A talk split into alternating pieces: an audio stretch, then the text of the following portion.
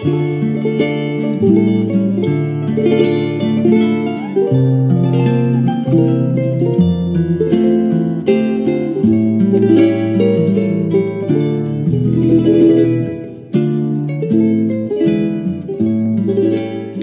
once again, and after this short break, to a new episode. In this one, we are going to start finally talking about the conquest of the Canary Islands, as we've uh, mentioned in previous episodes.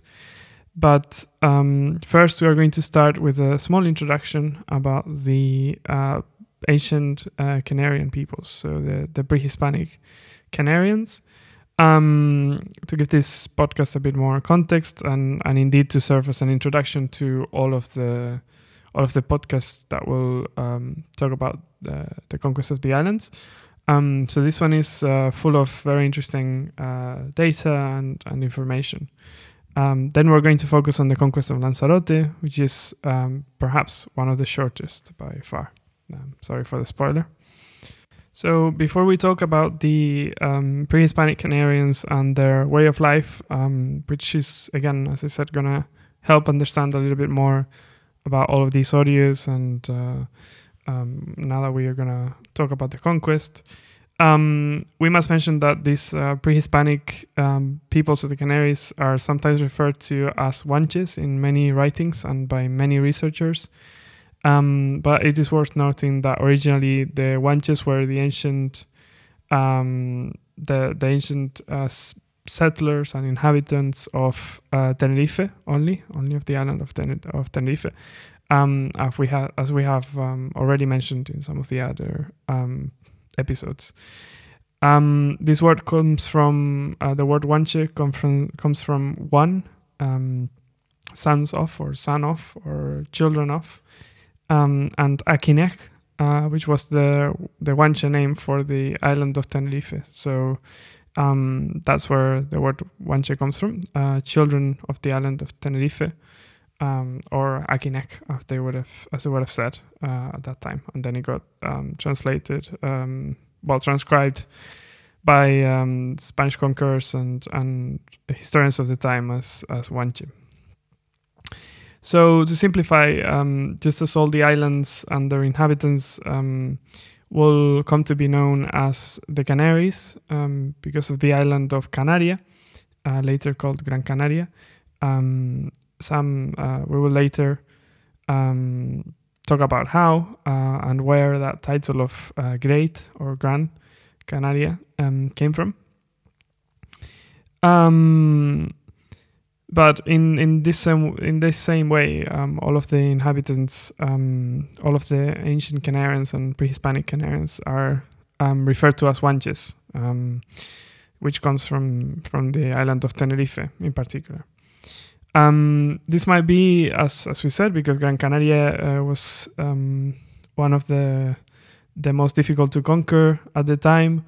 it was the third one or the fourth one, uh, we'll see. but um, um, it definitely uh, wasn't uh, the last one, which which was Tenerife and, and La Palma and so on. And so um, it, it makes sense in, in this way that maybe um, all of the ancient, uh, all of the pre-Hispanic peoples came to be known as Guanches, who were the, the ones who were conquers, uh, conquered the last, basically. All right, and then we would talk about the um, Canarians um, and the Canary Islands, again, coming from Canaria or Gran Canaria, possibly because this was the island that had. Um, that was uh, that had the most population uh, at the time before Tenerife was conquered. It was the one that had the most contact, um, and it was well, one of the largest that was conquered before Tenerife. Um, so yeah, when we we can use the word ancient Canarians, pre-Hispanic Canarians, um, but uh, is sometimes easier uh, to distinguish as a single word um, compared to when we talk about current Canarians. Um, so in any case, when I mention the Guanches, I'll try to um, uh, I'll try to point this out, but um, we might not necessarily be talking about the peoples of Tenerife, even though that would be the um, correct use case. So something to clarify and something that gives us a bit of a glimpse into the process of the conquest that we'll go into detail later. Um, okay, so with that clarified, um, let us quickly remember that the islands were first known as the uh, Fortunate Islands or um, Insula Fortunatae, based on the text of Pliny the Elder in ancient Rome, um, or and of uh, King Juba of uh, Mauritania. The texts of uh, of Plato and later uh, the medieval texts and maps also mention the the Fortunate Islands. Um, later they will be known as Canaria and its insulas, or Canaria and its islands, um, or islands of Canaria, and later simply the Canary Islands. As we mentioned before, the conquest of the islands took place in the 15th century um, from 1402 with the arrival of Jean de Bethencourt or Juan de Betancourt in Lanzarote until the surrender of Tenerife in 1496. Although in reality, the ancient Canarians or Guanches, whatever we call them, um, had already been trading um, and also defending themselves from attacks and attempts at conquest um, and um, pirate attacks um, since before those dates. Um, and in this first episode, we will first deal with some events prior to that initial period of conquest in 1402. But equally, we will have to return in, in future episodes to deal with it in more depth because otherwise, this audio would be uh, very, very long. Um, so, as we have already said, uh, what interests us is that main period of conquest from uh, 1402 to 1496.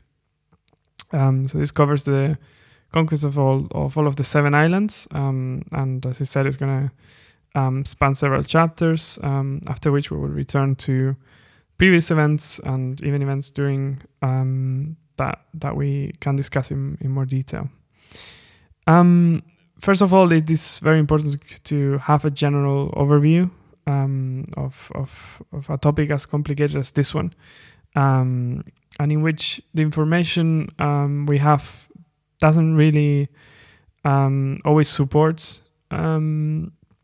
Um, um, so accounts don't really support each other, um, but often contradict uh, contradict one another.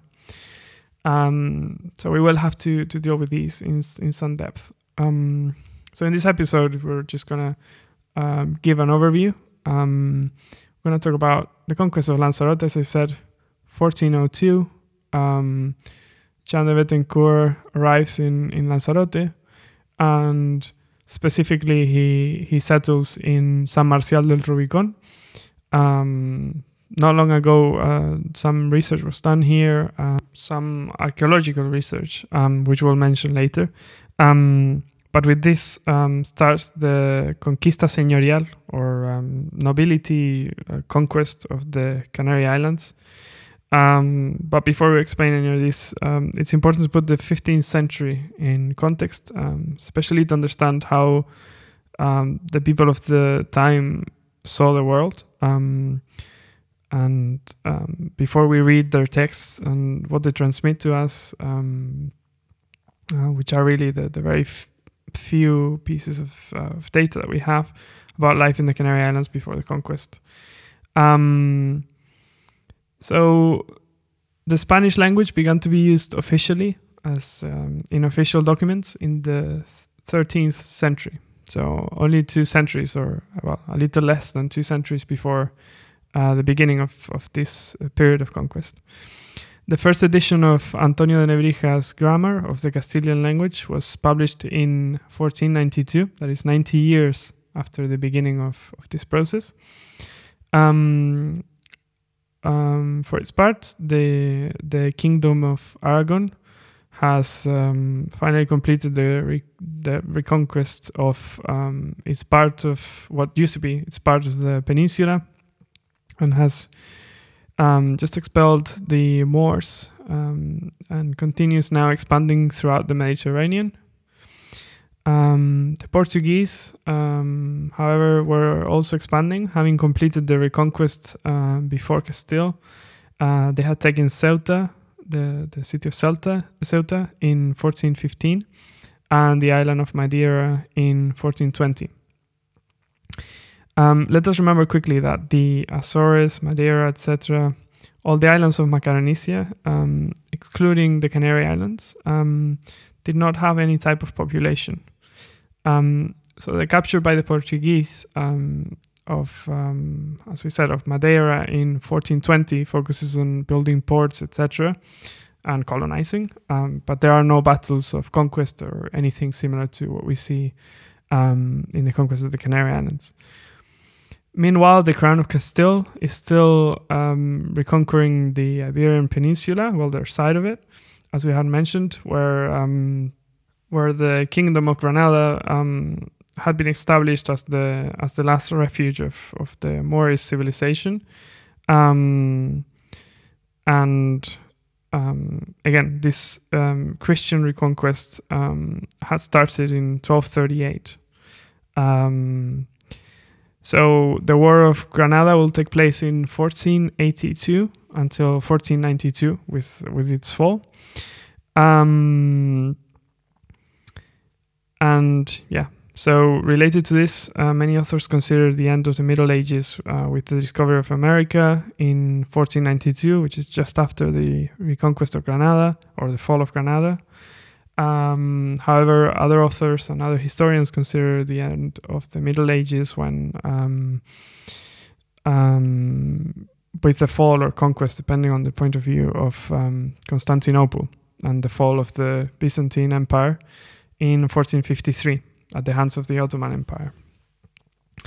Um, this is to put into con- into context um, that these Spanish conquistadors um, or of other nationalities, as we will see, um, were people mainly from, from the Middle Ages. And we must take this into account when we talk about their impressions and the way in which they act uh, and they write uh, about, this, um, about these events, um, and as well as their beliefs.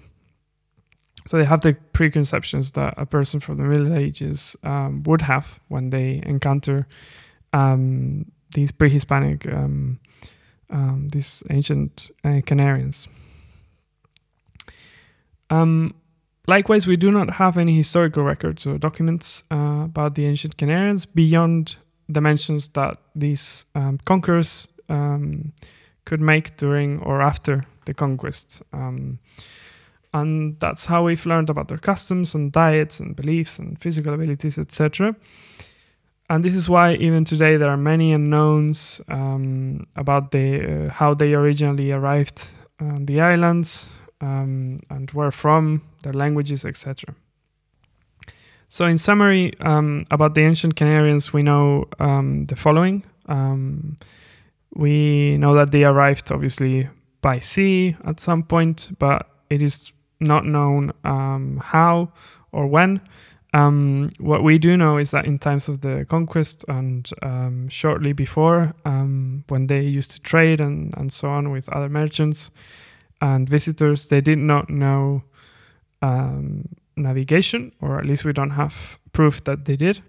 Um, they had, in fact, legends and religious beliefs in which they mentioned heroes who would swim between the islands.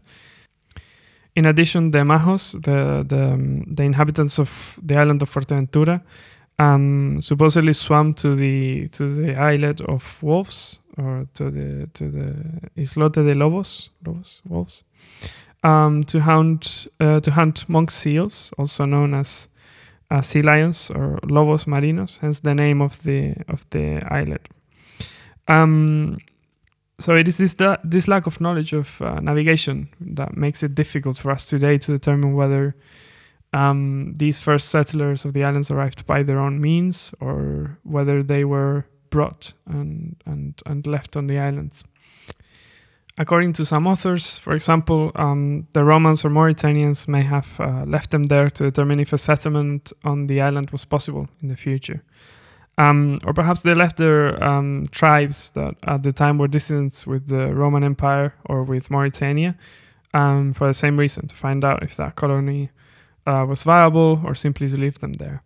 What we do know for sure is that there were Berber tribes um, of Amazigh origin coming from North Africa, almost certainly, um, from some area of the current Maghreb, uh, and with whom linguistic similarities have, have been confirmed um, including um, some of the Libyan Berber writing that we can still see in the islands, well, in some of the islands today. Um, now, a small aside that we must make um, the word Berber um, was derogatory in its origin and used by the Romans to talk about those um, quote unquote African barbarian peoples. Um, hence, there is the possible the possible hypothesis that they were sent to the islands as punishment or, or exile, um, simply to get them out of the way. So here, the preferred word would be um, Amazigh, which would be their their local uh, word to define themselves, more than Berbers. Um, yeah, and also this disconnection between the islands, um, because we don't have any proof that they knew navigation, um, could have made their languages evolve differently on each island, and thus it makes it difficult to determine if they came from a common language, which would later evolve into different languages, as as we know that they they had uh, slightly differences um, or if they originally came from different languages um, since the settlement on each island, which all would still have a common root, but um, from their origin, if that makes sense.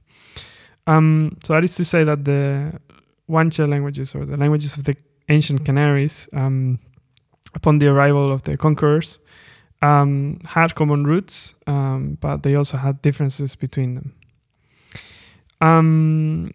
And this is clear because, among other things, they use translators for each island or for each pair of islands, um, since they had difficulties, um, depending on which island, to understand each other um, with translators from other islands. Um, again, depending on the on the combinations of the translator and the um, and the island they, they took them to. Um, whereas they could understand basic words. So as we said, we have records, uh, although very um, very poorly detailed, of some of the words that were used uh, on all of the islands, um, such as gofio um, or baifo, etc. Um, with gofio being a, a, Canarian flour made from uh, toasted grains um, of typically wheat or maize, or uh, nowadays also corn, um, and baifo being the the the, the small goat, the word for small goat, or for a baby goat, for, for a child goat. They also had different words for their gods. Um, uh, their god Acorán, for example, which was a different word in Gran Canaria than in Tenerife, etc. Um, so we will deal with all of this in more detail, but just just as a summary to um, explain why it is difficult to um, determine nowadays whether um, all of their languages um, originally um, whether the same language was spoken originally in all the islands and then it evolved or uh, it was different um, settlers uh, from different regions with different um, languages from the beginning. Um, so what we do know for, for sure is that if they arrived by navigation over time with the passing of generations, that practice was forgotten um, and it fell completely into disuse in such a way that the islands were completely cut off from each other um, when the Spanish arrived, beyond, um, as I said, islets and, and swimmable distances between the the couple of islands that are sh- mm, closer to each other, such as um, Fuerteventura and Lanzarote, for example. And um, these differences in, in language are complicated to understand today. Um, when we talk about how could a language evolve in uh, in such little time um, between the seven islands and in such different ways that they couldn't understand each other, but um, or that they had trouble understanding each other beyond basic concepts. But perhaps it is um, not so complicated if we take into account that some that some uh, carbon dating um, um, give these settle give these settlements and these populations more than a thousand years, um, with settlements possibly even around 500 BC um, in some of the more um, of, uh, on the least conservative um, estimations. Um, so if we take the account into account the evolution of English or Spanish in just a thousand years, then even we would find it difficult to communicate with a person from a thousand years ago, um, a millennium ago. Um, um, same with uh, Portuguese, Italian, etc. even though all of our languages come from a common root. Um, we also have this the example of uh, Spanish in different countries in just 500 years or less when we consider the peninsular Spanish of um, different uh, compared to different American countries and even the Spanish of the Canary Islands, even though today we have television, uh, flights, and internet, and so on. Um, that is to say that it is um, perfectly imaginable, I think, um, that all of the Guanche languages came, uh, all of the Guanche languages or all the languages of the Canary Islands um, um, could have perfectly emerged from a single language in their origin. Um,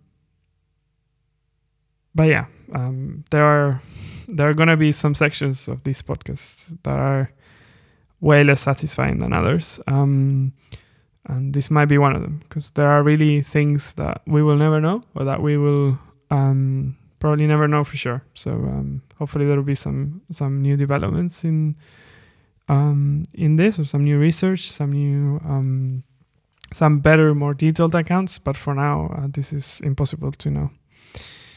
Um, the important thing, though, um, is that the islands had similar languages at the time uh, that the conquest started, um, but weren't, which weren't exactly the same, and that they had their differences. Um, and they didn't uh, communicate with each other as much as they could have if they kept the art of navigation. Um, important, as we'll see through these um, episodes of the conquest, that how the absence of navigation um, greatly helps the conquerors. Um, so this makes them this makes it possible for them to use the same military taxi, tactics, strategies, and most importantly, deceptions and mm, sort of strategies um, on one island after another. So we will never know for sure how the ancient Canarians would have defended themselves if they had been able to go to the help of uh, the Guanches of Tenerife, for example, or of Gran Canaria, um, or had the few rebels uh, who were remaining in exile and or in Gran Canaria or whatever, um, being able to go to La Palma, for example, or being able to go to Tenerife to one of the tricks um, used by the Spanish and, and the other conquerors. Um, while it's interesting to think about what may have happened, this is um, this is again like not part of history. Um, and what happened was they they didn't um, they didn't keep the of navigation, um, and this greatly helped the the Spanish. Um, so we'll we'll talk about more uh, of that later. Um, we'll talk about the ancient Canarians and their culture, their beliefs, diet, and so on. To then quickly get into the the conquest of the seven islands, as as we said. So let's start right after the music. Soy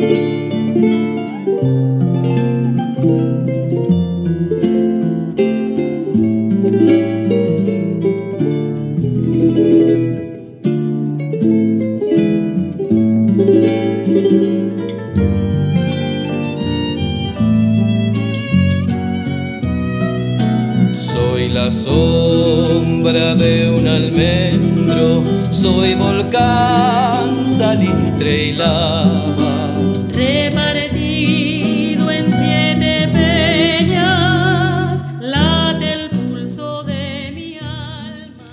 Okay, so for context, um, the ancient Canarians were stuck, so to speak, in a Neolithic period. Um, if we were to equate it to a more Eurocentric historical language, um, which means that there there were no metals on the islands. Um, they only knew obsidian in some of the islands, um, especially in Tenerife, and they also had a few quarries in a few quarries in Gran Canaria, where it was even more precious um, for this reason. Um, so all of the obsidian in, in the island of Gran Canaria was obtained from from from a couple of quarries um, and then spread through the island. Um, and thus, the only metal utensils or weapons um, which they possessed were those obtained through the trade or or barter um, with sailors and, men- and merchants uh, before the conquest.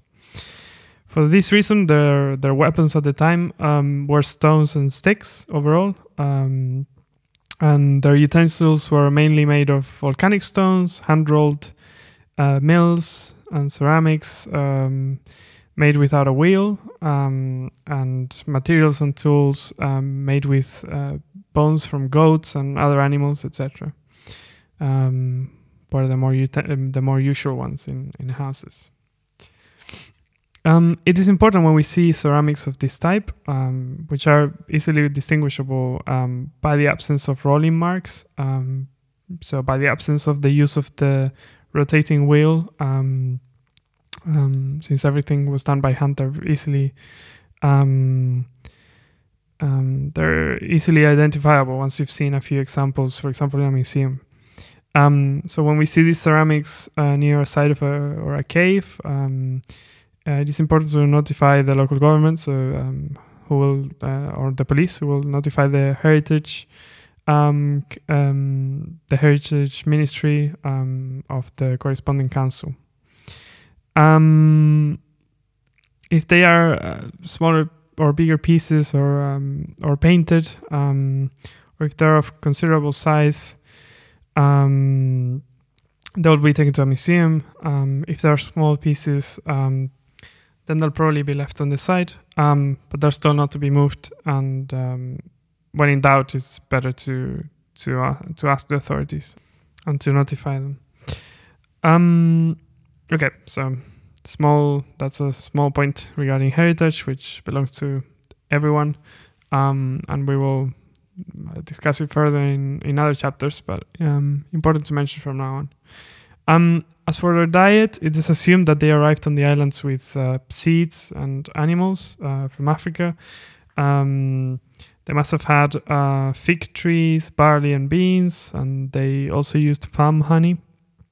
Um, on many islands, they ate the fruits um, of the Canarina canariensis, uh, which is a type of uh, bellflower. Uh, um, um, known as the Canary Island bellflower and known locally as Bicacaros. Um, they also ate the fruits of the mocanes uh, or Visnea mocanera, uh, which is uh, another type of plant from the Macaronesia.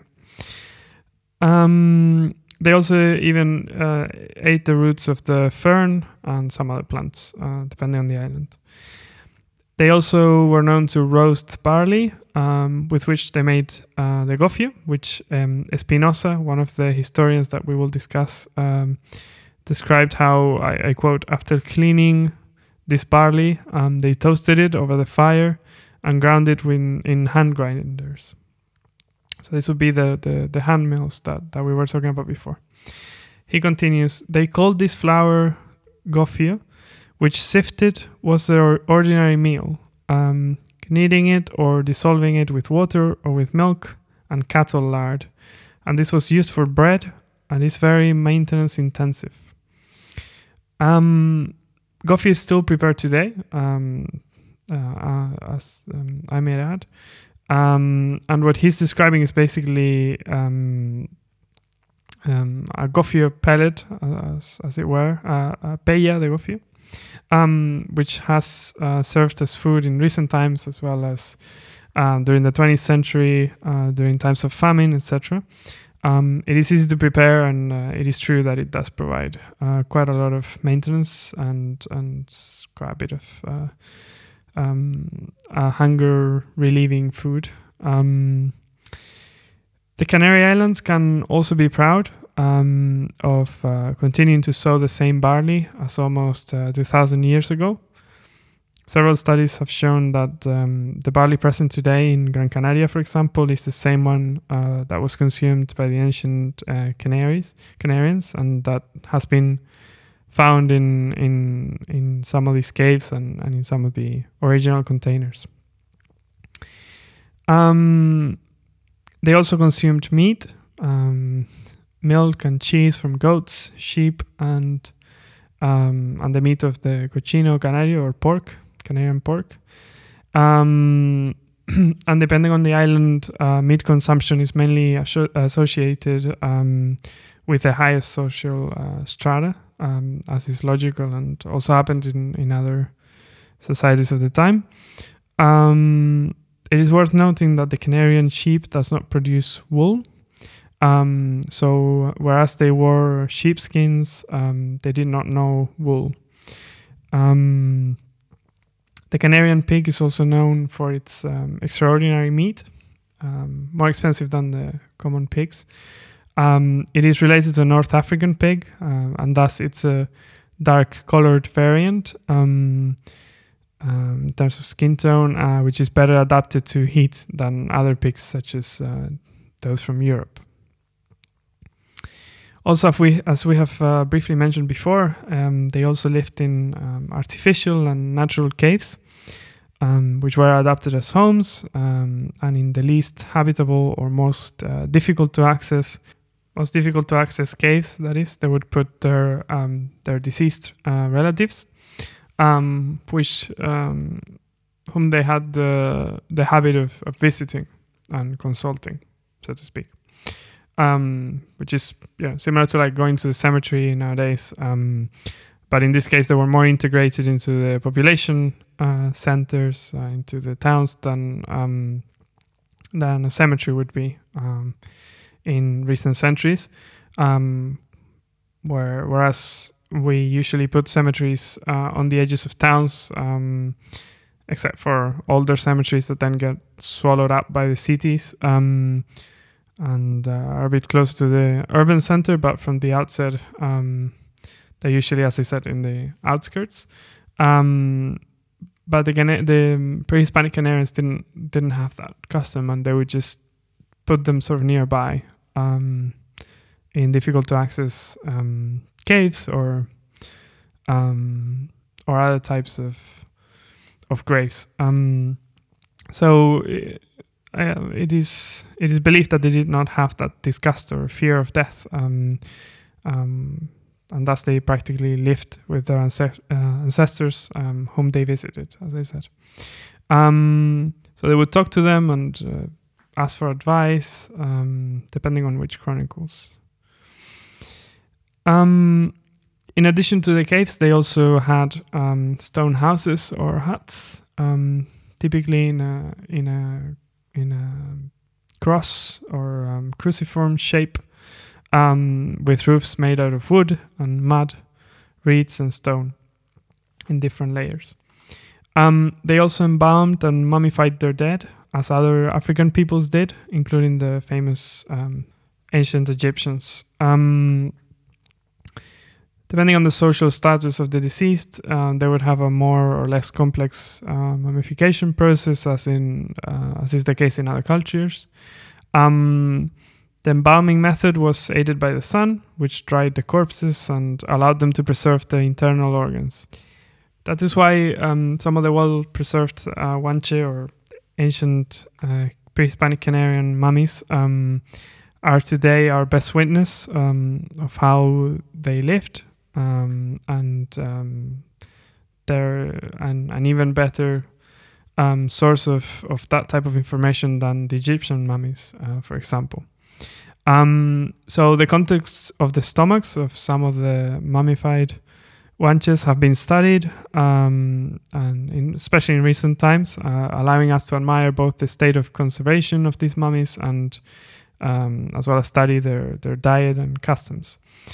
Um, we'll talk about the mummies more in detail later, but um, a bit more context. Um, most burials were carried without um, without soil, um, so the bodies would be covered in in stone mounds um, or deposited in caves, as we already mentioned. Um, and it is for this reason, as well as for uh, medieval superstitions, that many uh, many of these skeletons and, and mummies were looted and exported to Europe where their bones were believed to have uh, magical properties um, and were also used as cures for many diseases. Um, and above all, as an alchemical, uh, as an ingredient in alchemical um, formulas um, and experiments, which is which is obviously quite sad. Um, so the bones would be crushed into a powder and then, um, sorry, ground into a powder and then and then used in these experiments, I believe. Um, also, as a small aside to this, uh, the best preserved mummy, um, well, there are mummies in museums in Gran Canaria and Tenerife, but the best preserved Guanche mummy is found in Madrid. It was um, it was a gift, um, I believe, from from someone in the Canaries to the King of Spain uh, at the time. Um, so we'll talk more about this, but there are also several others in um, in other countries and, and in other continents, such as um, in Canada, um, in the UK, and Germany, etc., which were simply bought from the from the locals, or or the information on where to find them or when to find them uh, was bought from the locals, perhaps. Talking a bit more about their lives, uh, the ancient Canarians also had systems of laws uh, with councils that attended to and judged the affairs and problems of their citizens.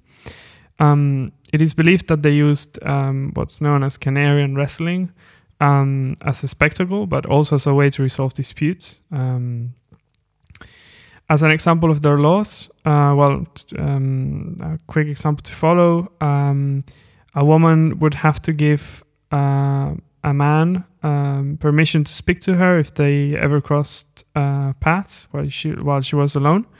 Um, and thus, any man who bothered a woman or even spoke to her without um, prior permission uh, would be heavily punished, uh, depending on which island, uh, and as we'll, we'll see in more detail later.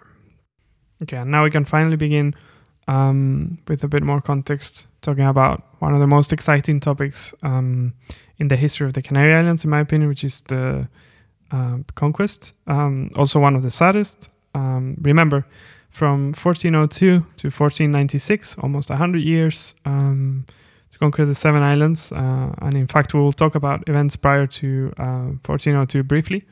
Um, before starting with the first island that was conquered, the, the island of uh, Lanzarote. Um, so there are some first approaches and attempts to conquer the islands that we're not going to see um, in detail until a future audio, but we are going to mention uh, some of them very, very quickly. So we had a few encounters with the islands since the Romans. Um, uh, recently, there's, there's been a discovery of what's uh, believed to have been a Roman settlement from the first century BC on the islet of Lobos uh, near Fuerteventura.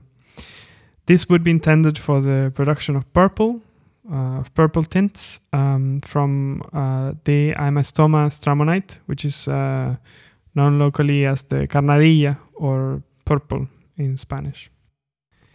Basically, the, this carnadilla is a, is a mollusk uh, which releases a purple liquid um, and was obviously very precious in, in Roman times uh, because the um, color purple was difficult to obtain as a dye, and uh, purple tunic um, meant power, um, so mainly economic power um, at that time.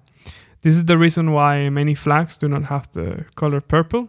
Um, the Spanish Republican flag uh, was one of the first to have it, be- uh, actually, because uh, artificial dyes already existed from the 19th and 20th centuries.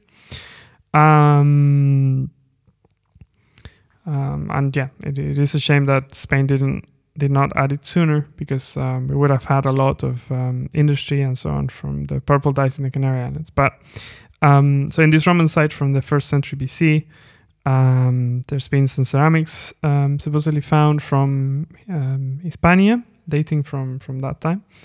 And it's also worth noting that the Romans had similar factories on the coasts of what's uh, present day Morocco. Um, so it, is it does make sense. What surprised the researchers, however, is that they did not settle in a place which had a bigger coastline on an island like Lanzarote or Fuerteventura, at least, which are obviously much larger, would have given them more space to expand uh, their company and um, so their industry and to have larger ports, um, etc. So this suggests that perhaps they were settled. Um, um, so the the the Guanches or the pre-Hispanic Canarians were already settled there um, and didn't let them um, set their factories in their islands, but there are simply no traces left of those sites, or they haven't found, or they haven't been found yet. Um, um, well, later on we will also explain. Um, there are there are a series of approaches in this period uh, between the first century BC um, up until the 14th century, but we will skip ahead a little so that we can um, return to discuss this later.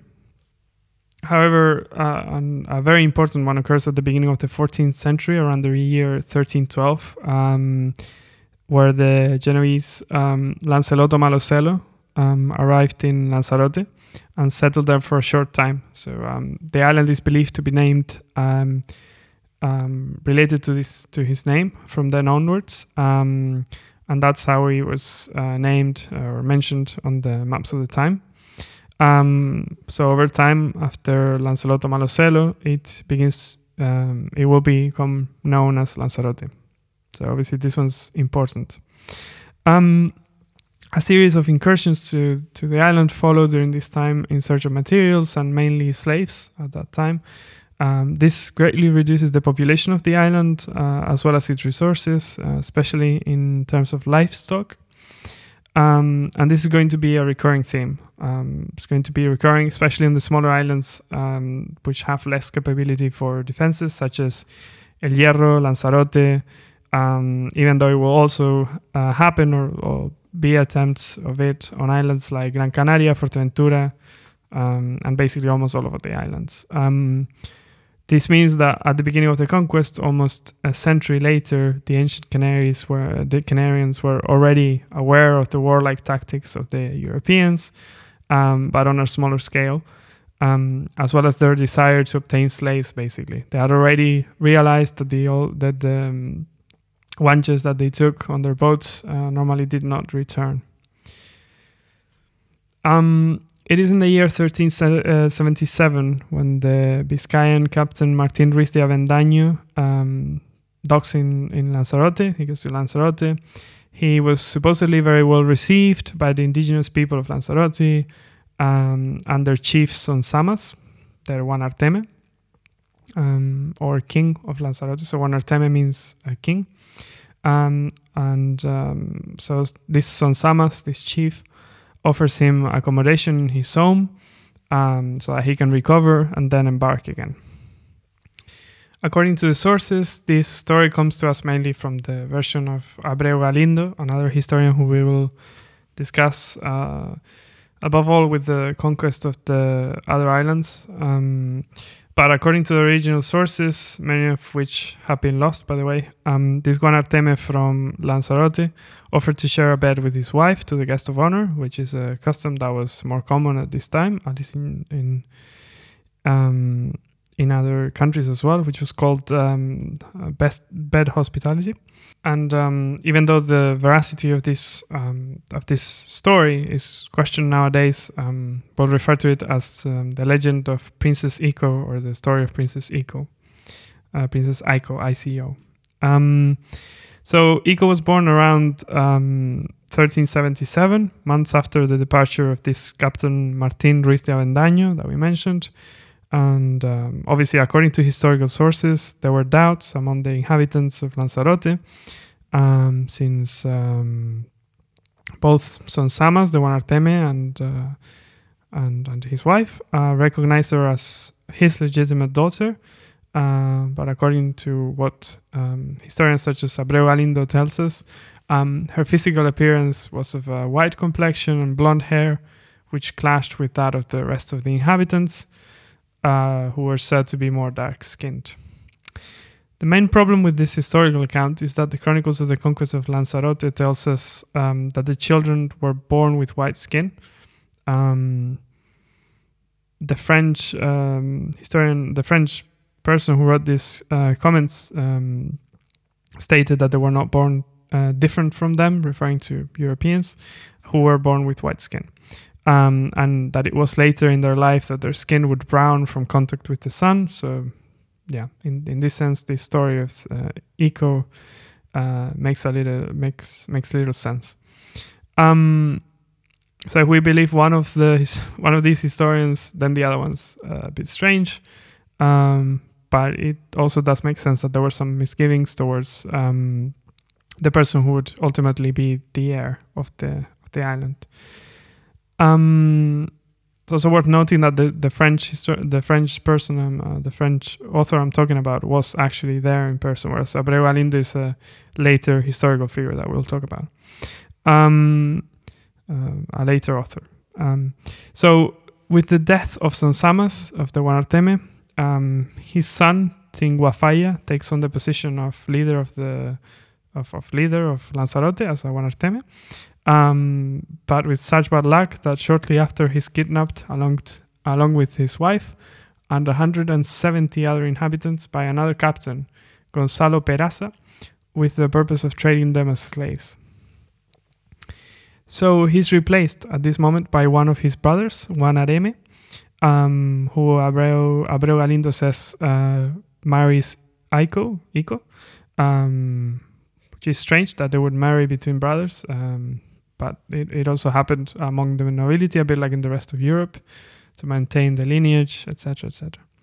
In any case, um, they end up having a son, Guadarfia, who will later become the Guanarteme. A few years later, Guanarame, the the husband and, and brother of um, Ico, also dies a few years later, fighting with pirates who had also come in search of uh, slaves, and um, a new kind of dispute begins.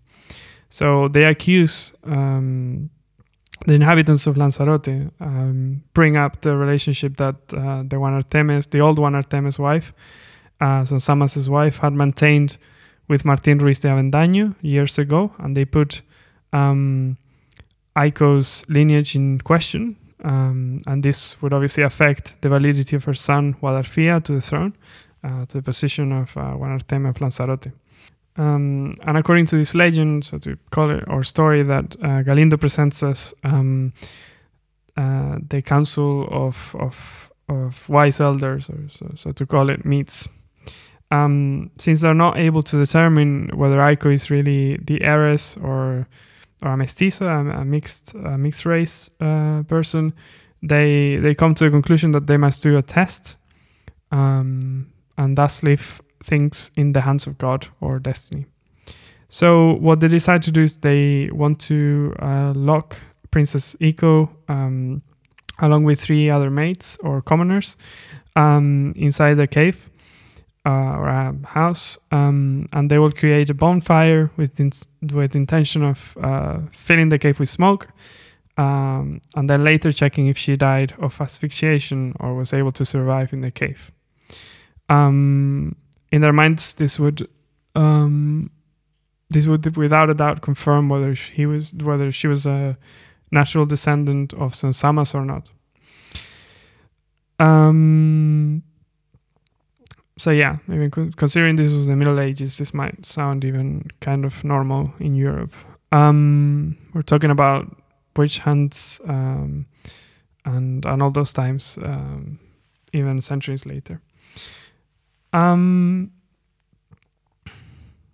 okay, so it is said that obviously the other uh, three mates died and they asphyxiated as as expected.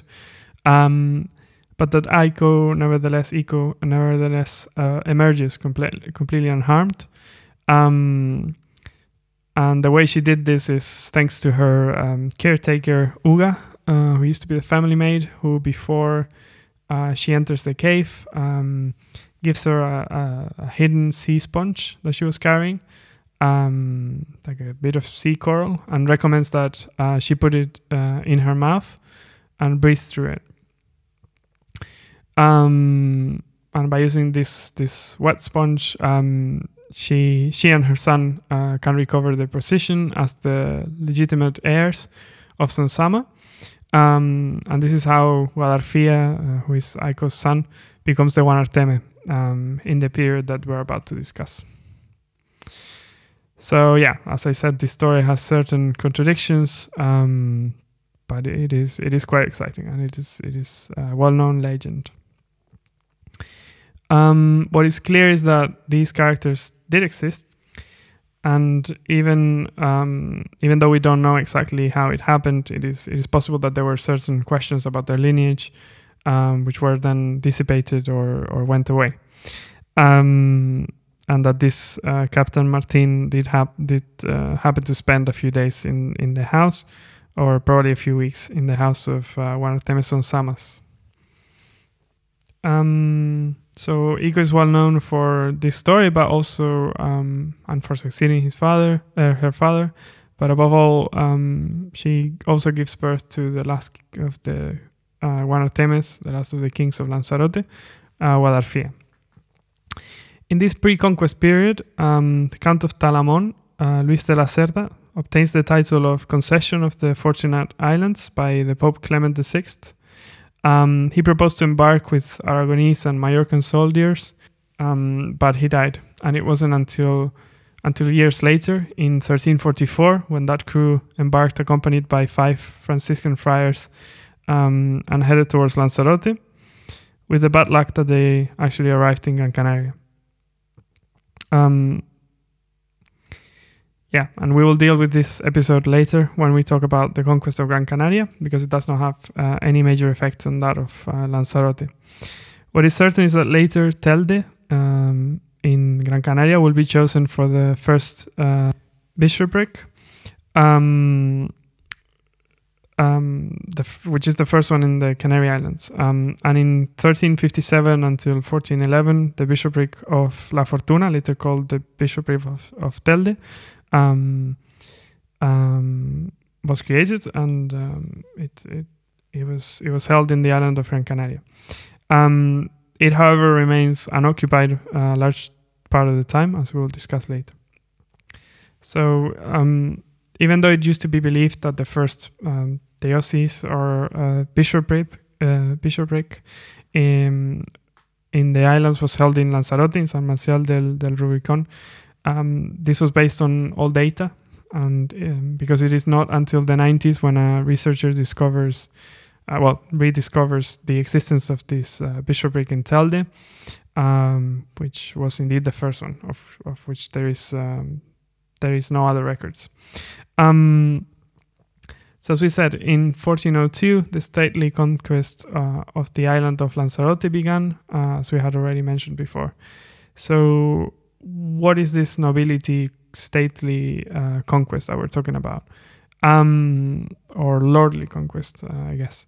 So this nobility conquest um, is is known as uh, those that were carried out by people of the nobility who somehow obtained the right to conquest um, an island or a territory in um, and to do it for their own benefit. Um, that is to obtain um, a nobility title, a lordship, without the participation of any crown um, and um, which um, which grants uh, the right and sometimes the funding, uh, but usually only the right of conquest to a particular noble um, in exchange for a vassalage pact. So uh, this person would um, become a, um, a, vassal of of, of Spain, of uh, Castile in this case, and, and so on. Um, so we're going to talk about this first uh, Betancurian or Norman conquest um, carried out by Jean de Bethencourt and Gadifer de la Salle, um, which affects three of the islands on which, uh, even though they were Normans, um, as, as we said, they offered their vassalage to the crown of Castile. Um, this is followed um, by the the Castilian sort of royal conquest, uh, which we will discuss later, and which is the last part of the um, of the conquest of the islands. Um, and with this term, we we encompass what is carried out directly by the Crown of Castile, uh, mainly during the reign of the Catholic kings. Um, uh, and in this case, it will be the crown that finances the conquest of the islands um, that remain to be dominated at this time, which uh, at the time were Gran Canaria, La Palma, and Tenerife. Um, and, and this takes place uh, towards the end of the 15th century. In this part of the conquest, then, it is the crown itself that sends its generals and so on. Um, uh, some of which are also promised positions uh, or nobility titles and especially lands. Um, but it is no longer the lordship of the entire island. Um, and that is that the power in these islands always remains in the hands of the crown um, in this royal conquest, so to speak. So, sorry about such a long introduction. Um, now that we can finally start talking about the actual conquest uh, of Lanzarote.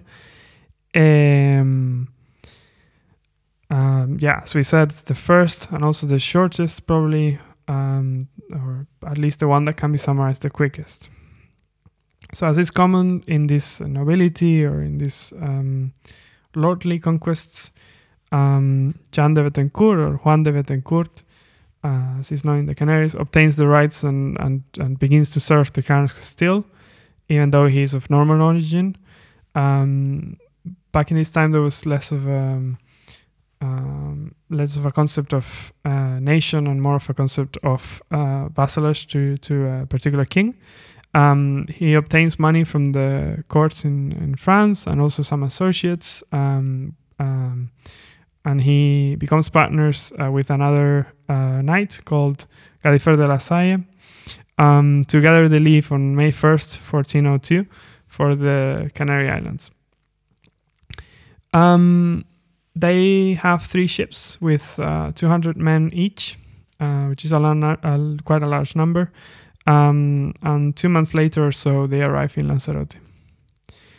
Um, in a relatively short period, uh, they managed to conquer the island by force, of course, and with their superior arms and weapons. Um, um, and they also tried to divide and create uh, enmities among the, the pre-Hispanic peoples of Lanzarote. Um, so with this and their um, and their um, under superior forces, um, they're very easily um, they very easily overtake the whole island. Um, as um, as we had said before, um, Lanzarote had already suffered um, uh, many losses uh, due to attacks and and slave uh, trade and so on. Well, not trade, but like capture. Um, and so, according to accounts, there were barely 200 soldiers or, or 200 souls capable of uh, helping in the resistance of attacks, uh, perhaps even between 200 and 300 people on the entire island. Um, mainly, again, due to looting by the Portuguese, Spanish, and uh, fleets and, and pirates, um, as well as Italians, among others. So they quickly take possession of the island and they place themselves as lords of the island, uh, both Bethencourt and Gadifer de la Salle. Um, and this expedition is uh, quite important due to the presence of the Franciscans Pierre Boutier and Jean Le Verrier, who will who will take it upon themselves to uh, write uh, the, their chronicle or diary of the conquest and the campaign of the Norman expedition called uh, Le Canarien, which is the first writing and the first descriptions of the ways of life um, of the pre-Hispanic peoples in the Canaries. Um, so they tell us everything they can about these 200 or 300 souls who lived in Lanzarote at that time, um, under the command of the of uh, Juan Arteme Guadarfia uh, who we mentioned before, the son of Princess Aiko. Um, and the mission of this conquest was to, in in in summary, and I quote, uh, see and visit the entire country to conquer it and convert its people to the Christian faith um, end quote. Hence the presence of these uh, Franciscans, um, and why it was conquered under the crown of Castile, um, and thus it became the first island to be colonized. So the invasion began from the south. Um, the people of Lanzarote, the, the Majos, were small in number, as we said, and they occupied uh, they occupied the center and the north of the island mainly. So they did not um, have time to put up much resistance. Um, and as we said, they set the first uh, diocese um, or, or bishopric in San Marcial del Rubicon. Um, so this is where the troops of Jean de Bethencourt and Gadifer de la Salle first settled, and uh, this was promoted to the, to the, category of cathedral in 1404, so two years later. Um, and by having this settlement, this fortress, um, this first fortress of, of, of the islands, um, called the Rubicon Fortress, uh, Jean de Bethencourt decides to try to begin the conquest of the neighboring island of Fuerteventura. I guess encouraged, um, especially because of the lack of resistance from the natives of uh, of Lanzarote. Um, so, after many days of useless raids and realizing that he was losing many of the men he had at his disposal, uh, Bethencourt has to return to Castile. Um, he goes there in search of reinforcements mainly, and uh, he leaves Gadifer de la Salle in command of Lanzarote. um, and the government of the island. Gadifer de la Salle, in view of this period of relative inactivity and the number of the big number of men that he has under his command um, during these months of waiting, he resolves to explore the remaining islands on his own. Um, so now we're going to leave it here because uh, now we will be getting into the incursions to Fuerteventura. And well, I don't want to leave this uh, episode being too long either um, because the introduction really um, took a long time. Um, so here we have left it with the island of Lanzarote completely conquered, although there will be some revolts in the coming years, of course, and um, uh, now they'll try to um, to move and to conquer other islands. Um, um, meanwhile, the the people of Lanzarote will also try. Um, but I don't want to spoil it either. But um, um, there'll be much more, uh, a few more stories from Lanzarote. But as a matter of fact, the island from here on is uh, already added to the Crown of Castile. Um, and it is already considered the first colonized island of the archipelago. Um, and um, uh, next chapters and next episodes will focus on the others, um, starting with Fuerteventura, as I said, just south of Lanzarote. So, um, with all this, I hope that it has turned out to be an informative, pleasant audio, as always. Um, I know there's a lot of data, years, and dates. Um, um, but above all, it's important to take into account the vision that both these ancient, ancient Canarians, these pre-Hispanic peoples, and the people who would have, um, um, and the people, um, the Europeans at the time, the, the the vision of the world that they would have. Um, it is difficult um, to imagine coming from the south of France and then stopping in Coruña, then coming to the Canary Islands and and for all of that journey to take two to three months, um, then arriving at an island um, and um, and being repelled and needing to return to Castile for more troops. Um, um, it is difficult to imagine, especially the crash of cultures. Um, so, uh, which we're going to see more of in, in the other islands with, with a larger population.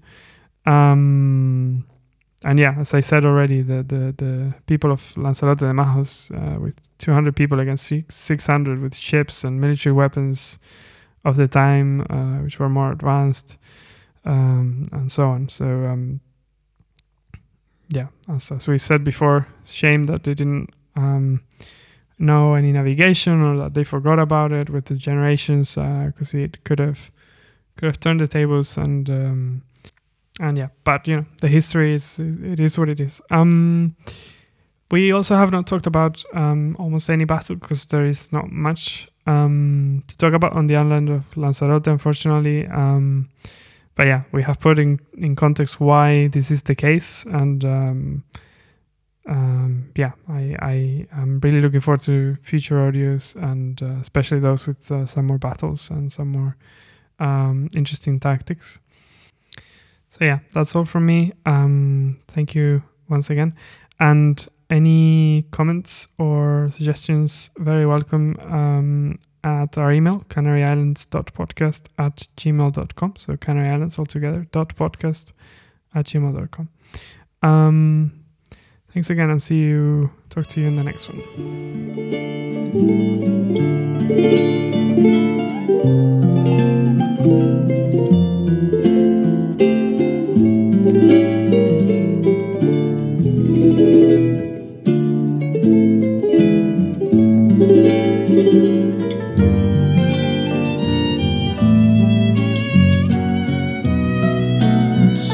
Sombra de un almendro, soy volcán, salitre y lava